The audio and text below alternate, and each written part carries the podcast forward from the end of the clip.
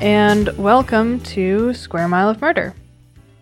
Um, I'm Taylor, and today we're going to talk about a very big case that uh, unfortunately nobody really seems to be talking about or, or like taking seriously. Um, and it's it's one of the most complex sort of breaking and entering and other things cases that we've ever seen. I'm Kat. Hey. And the worst part about this is that police knew exactly when this criminal mastermind was going to strike, and they never took action. Yeah. For countless years, this one man wreaked havoc across countries and continents.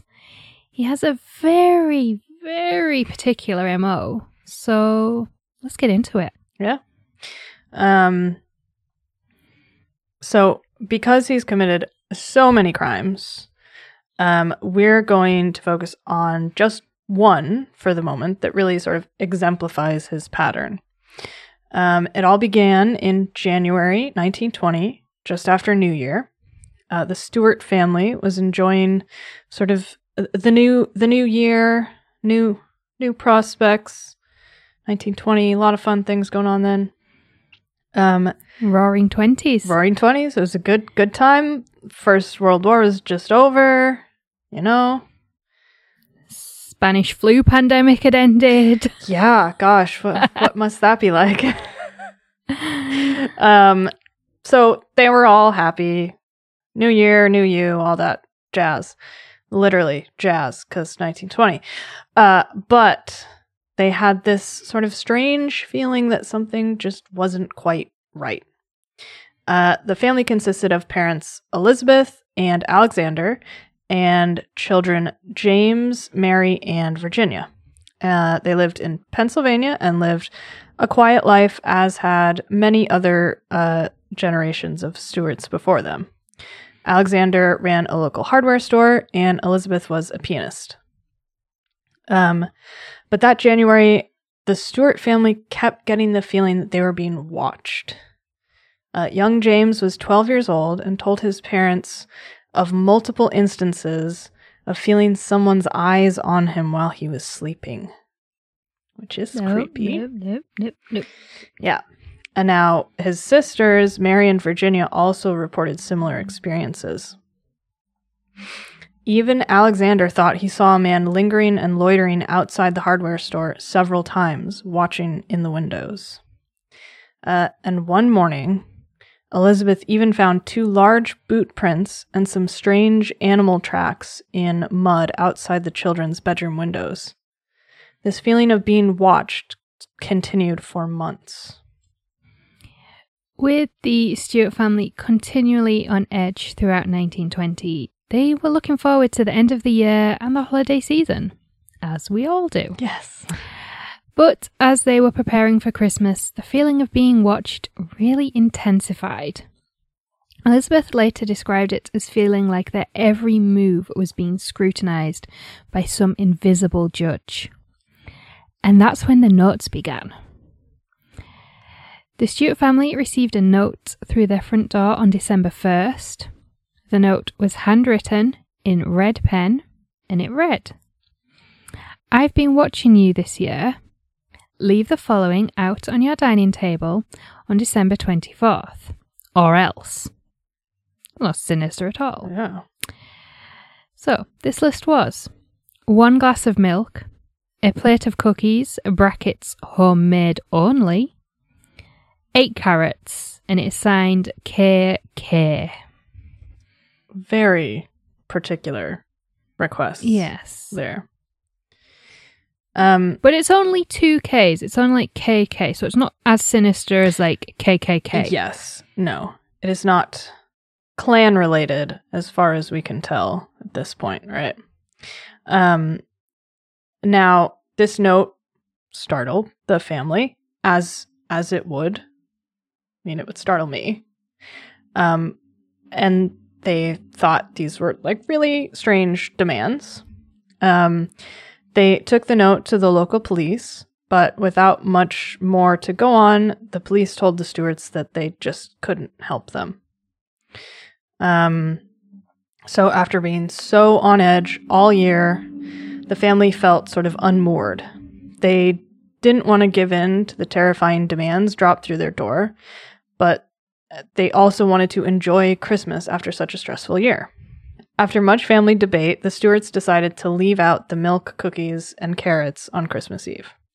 They made sure to double check all the locks and windows, hoping that this was all just some sort of twisted prank.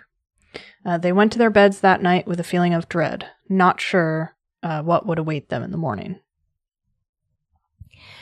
But young James wasn't willing to sit idly by while his family was terrorized. James snuck out of his bed and grabbed his trusty Daisy lever action BB gun.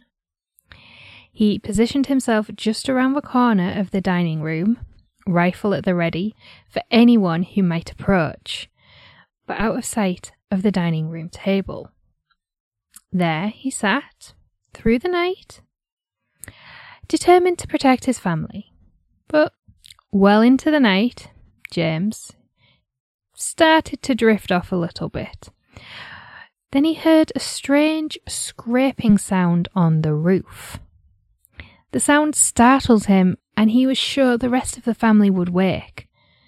But he heard nothing from his parents or his sisters. It's not a good sign.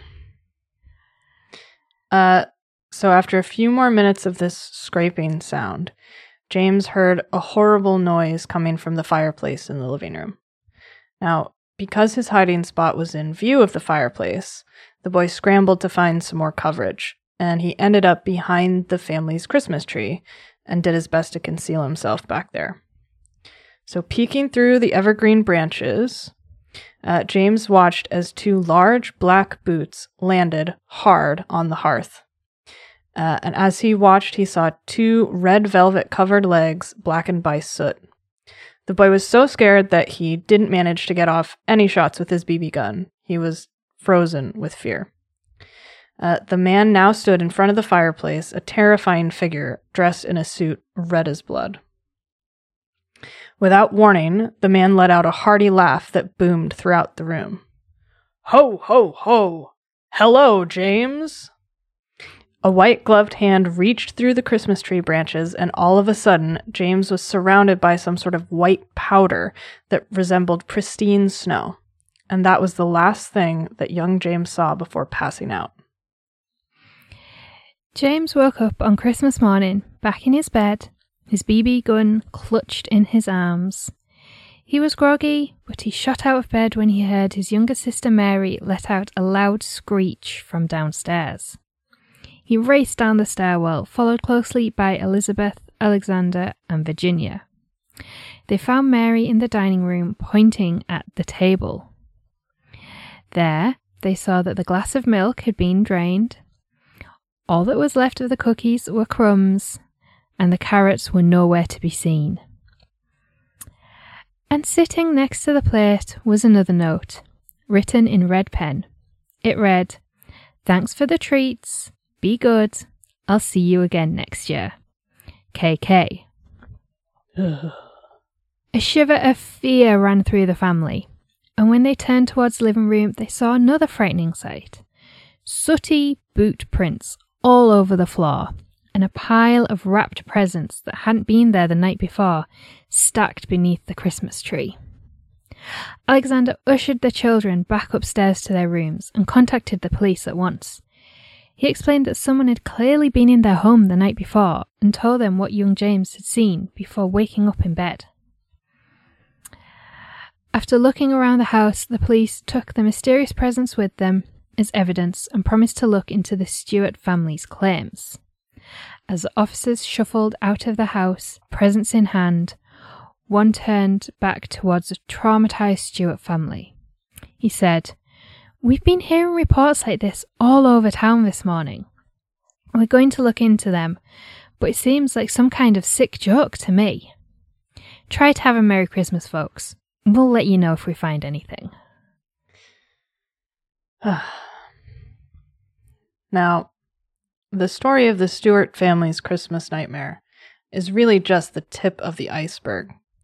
There have been nearly identical reports from around the world year after year. Sometimes the criminal in question leaves mysterious gifts in shoes or stockings that have been hung by the chimney with care. Sometimes he demands mince pies, pints of beer, hay instead of carrots, rice pudding. It all sort of depends on the location of the crime. Uh, there have been sightings of the man on rooftops uh, and squeezing his large frame into chimneys around the globe. Some even swear he has eight accomplices that look, strangely enough, like reindeer. Uh, police and federal investigators around the world want this man for a long list of charges, including stalking, trespassing, breaking and entering, reckless endangerment, animal abuse, practicing witchcraft, uh, flying in restricted airspace, flying without a license, and evading arrest. And some organizations are even looking into allegations of manslaughter for the hit and run death of Grandma, who was tragically killed in a freak reindeer sled accident. He's a man of many aliases, including the one the Stewart family encountered KK for Kris Kringle. He also goes by Père Noël Weihnachtsmann. Got that one right. Yeah, there you go. Dead Moros. Oh, God. Can tell Taylor wrote this script. Joulupukki, Julenissen, Sveti Mikolaj, and of course, Santa Claus. Yeah. Just to name a few. So enjoy your Christmas or holiday season this year. Be wary, be on the lookout, and keep an eye out for this hardened criminal in a red suit. He's still out there and could strike anywhere. Maybe even at your house. Merry Christmas! Merry Christmas, everyone. Thank you so much for hanging out with us throughout the year. And um, we hope you enjoyed this little bit of nonsense. Yeah, and we will see you again in the new year. We'll be back Yes. very soon. we will see you then. Yes. Bye. Bye.